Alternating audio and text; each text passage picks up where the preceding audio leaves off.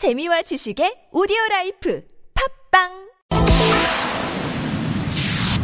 네, 한국노총 전국금융산업노조의 김문호 위원장 바로 연결하죠. 여보세요. 여보세요. 네네, 안녕하세요, 위원장님. 자, 파업은 네, 네네, 파업은 내일 하루만 이루어지는 겁니까? 예, 일단 내일 일 차 파업입니다. 네, 하루 합니다. 지금 어, 이 파업에 참가하는 그 조합원들 한 몇 명으로 예상이 되고 있나요? 예, 저희는 어. 현장에서 근무하는 조합원, 네. 어, 합법적인 범주 내에서 음. 법을 지키면서 모든 조합원이 참가하라고 어, 그렇게 했습니다. 그래서 어, 우리가 실제로 현장에서 근무하는 조합원은 휴직자 빼고 예. 한 팔만 오천 명 정도 되는데 예. 예, 저희가 보기에는 거의 대부분이 올 것으로 이렇게 보고 야, 있습니다. 그러면 사실 이제 각 은행 지점의 업무 보기는 힘들다 이렇게 봐도 될까요, 위원장님? 예, 각 지점의 업무가 네. 좀 상당히 차질을 빚을 것으로 음, 그렇게 보고 있습니다. 알겠습니다. 지금 이제 파업에 들어가는 이유, 가장 큰 이유는 성과연봉제 도입에 반대하기 때문이다. 이렇게 지금 보도가 되고 있는데 맞죠, 위원장님? 예, 그렇습니다. 네, 왜 반대하십니까? 예, 이 성과연봉제는 임금체계 개편에 관한 사안인데 네. 이것을 개편하려면 노사 간에 자율적으로 어, 공정한 평가 시스템 그리고 분배를 어떻게 할 건지를 갖다가 네네. 상당한 심도 있는 논의를 해야 됩니다. 예예. 그런데 정부하고 사측은 음. 이러한 심도 있는 논의는 다 빼버리고 네. 어, 일방적으로 기준을 정해서 네. 언제까지 무조건 해야 된다. 이렇게 네네. 지금 강압적으로 밀어붙이고 있습니다. 예예. 아, 이것은 음, 대단히 잘못된 방식입니다. 음. 아, 특히 이십일 세기에 들어와서 예예. 이러한 독재적인 발상은 음. 이것은 한국 사회에 맞지가 않습니다. 그러면 이렇게 일방적으로 만약에 성과연봉제 도입을 추진을 해서 실행을 한다고 한다면 어, 그 조합원들의 처우는 평균적으로 뭔가 볼 때 떨어진다 이렇게 판단하시는 건가요? 어. 정부는 손해가 없다고 하는데 예예. 예를 들어서 뭐 세 단계로 나누면요, 삼중하로 예. 나누면 네. 어, 상에 속해 있는 삼십 퍼센트 정도는 약간 더 받을 수가 아, 좀 더 받을 수가 있고 예. 중간 그룹이 있고 음. 어, 하위 삼십 퍼센트는 상당히 덜, 덜 받을 수가 있습니다. 예예. 그래요. 자, 그런데 이 문제와 관련해서 임종룡 금융위원장의 한 말이 있는데요. 자, 그대로 옮겨드리면 일 잘하는 사람을 대우해서 생산성을 높이기 위한 것이지 일방적으로 임금을 깎는 것이 아니다. 그런데도 파업을 하겠다라고 하는 건 과도한 사익 추구 행위다. 이런 식으로 지금 그 입장을 내놨는데 어떻게 받아들이세요? 예, 일 잘하는 사람 더 주겠다고 했는데 그것은 분명한 거짓말입니다. 우리 은행연합회에서 예. 어, 나온 그 성과연봉제 추진 방안을 보면요. 예. 막 갓 입사한 신입 직원도 연봉의 최대 삼십 퍼센트 내지는 사십 퍼센트를 차등을 두도록 만들었습니다. 갓 입사한 신입사원도?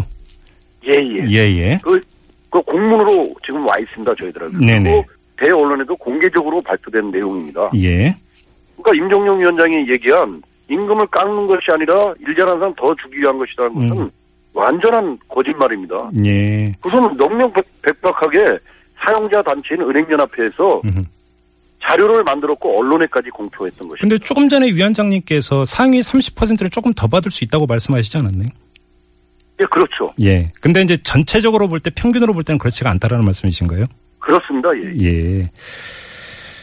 아, 금융노조가 오늘 임종룡 금융위원장을 검찰에 고발을 했나요? 예, 예. 예, 이유가 어떤 겁니까, 위원장님?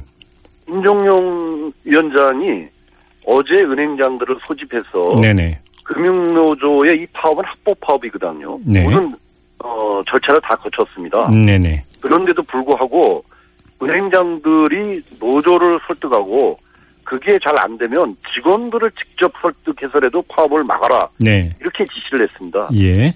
이것은 노동관계법상 음. 명백한 부당노동행위입니다. 예. 간섭이 간섭이 되는 건가요? 그렇죠. 음. 그것은 법상 해서는 안 되는 행동을 하라고 지시를 한 것입니다. 예, 예. 그러니까 법을 가장 지켜야 되는 장관이 음. 은행장들한테 불법을 행하라고 지시를 한 겁니다. 예, 예.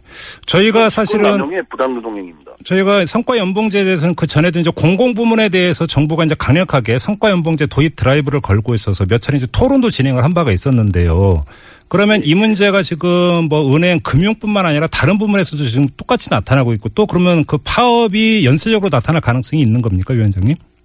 예, 그렇습니다.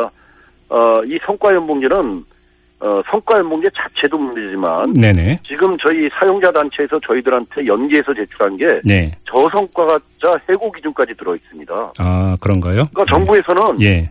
이것은 저성과자 해고랑 아무 상관없다라고 이렇게 얘기를 하고 있지만 네네. 실제 그것이 자료와 문서로 다 나와 있습니다. 네. 이것은 성과연봉제 자체도 문제고요. 예예. 그다음에 저성과자 해고 기준까지 같이 맞물려 있습니다. 음흠. 이런 상황에서는 어, 노동자들은 우리들의 생존권을 지키기 위해서 네. 이거에 대항하지 않을 수가 없습니다. 그래서 예. 우리 금융노조가 예. 내일 일 차 어, 파업을 들어가고요. 예예. 다음 주 이십칠 일 날 어, 민주노총 공공운수노조에 예. 에, 철도, 지하철, 음. 건강보험, 네. 어, 국민연금 등이 파업에 들어갑니다. 아. 그다음에 이십팔 일 날은 예예. 어, 보건의료노조에 음. 경리의료원, 이화의료원, 한양대병원 등 중요 병원들이 다 파업에 들어갑니다. 예예. 이것은 어, 노동자 전체의 미래의 생존권이 달려있는 문제이기 때문에 네. 에, 그냥 있을 수가 없는 문제고 더 중요한 문제가 이것이 정부가 일방적 강압적으로 네네. 충분한 대화도 없이 시한을 정해놓고 강제적으로 추진하고 있기 때문에 네. 이것을 막아야 되기 때문에 그렇습니다. 알겠습니다. 일단 저 파업하는 이유는 우리 김문호 위원장님을 통해서 이제 들어봤고요. 자, 이 호 상황도 저희도 한번 가슴과 계속 주시해서 보도록 하겠습니다. 자, 오늘 말씀 여기까지 예, 예. 듣죠. 고맙습니다, 위원장님. 예예, 예, 수고하십시오. 네, 예, 예. 지금까지 한국노총 전국금융산업노조 김문호 위원장이었습니다.